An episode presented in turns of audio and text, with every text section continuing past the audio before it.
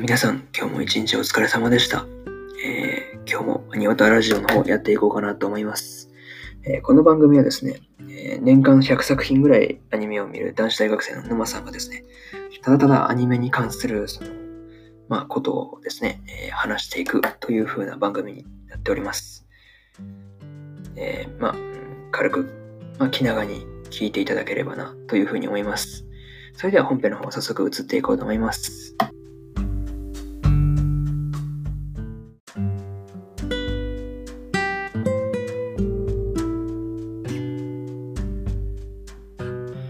はい、えーそれではね、えー本編の方入っていこうと思います。今日ですね、えーフルーツバスケットセカンドシーズンの第18話の感想の方をね、語っていこうと思うので、気軽に聞いていっていただけると嬉しいです。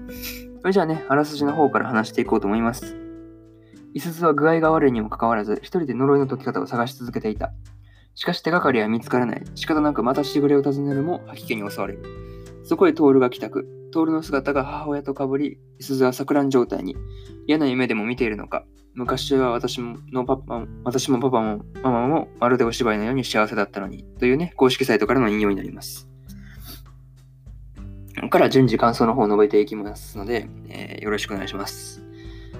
まあね、奔走するイスズっていうところで、まあ、しぐれに聞いても呪いの解く方法がわからなかったイスズはですね、相馬本家の蔵などもまあ探しに行くわけですが、まあ結局手がかりとしては何もなくっていうところで、まあそのためにね、あの再びしぐれの家を訪ねるんですが、まあしぐれをおらずといったところで、まあ吐き気にそのね、襲われて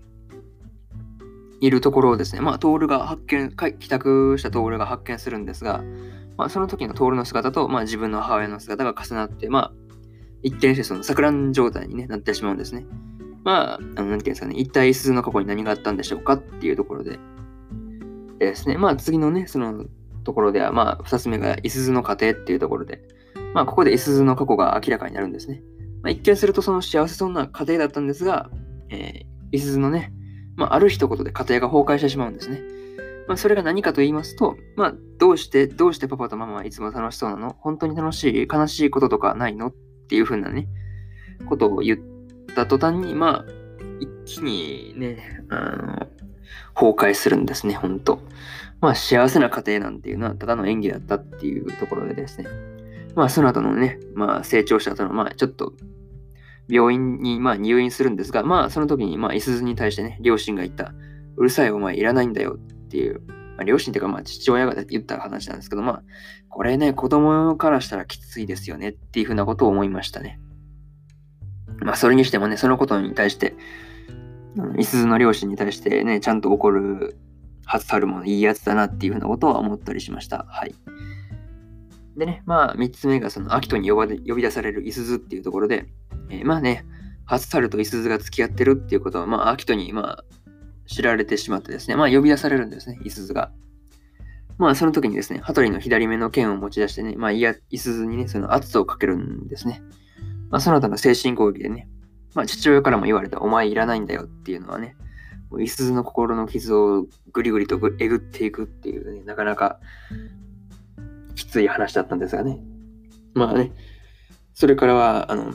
いすずの背中のね、傷が何だったのかっていうのも、まあ、アキトに突き落とされた時の、まあ、傷なのかなっていうようなことは思ったりしました。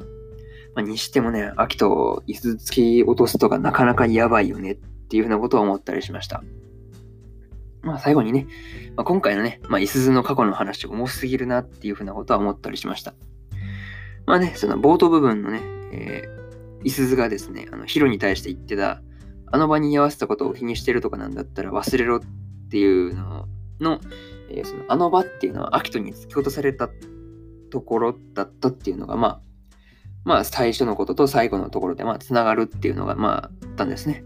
まあね、次回、その、まあ、イスがね、トールのベッドで寝てるところが最後映ってたので、まあ、目覚め覚ますところから始まるのかなっていうふうなことを思いました。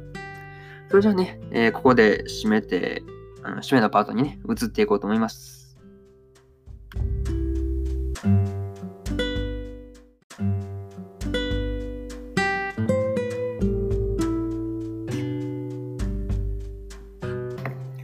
はい、えー、それでは、うん締めのパートに入ろうと思います。今回の話はどうでしたでしょうか？まあ、これからも基本アニメの感想を、まあ、このアニオタラジオの方では発信していこうと思っておりますので、まあ、ぜひご興味持てた方、また聞きに来ていただけると嬉しいです。それじゃあまた次回のラジオで会いましょう。バイバイ。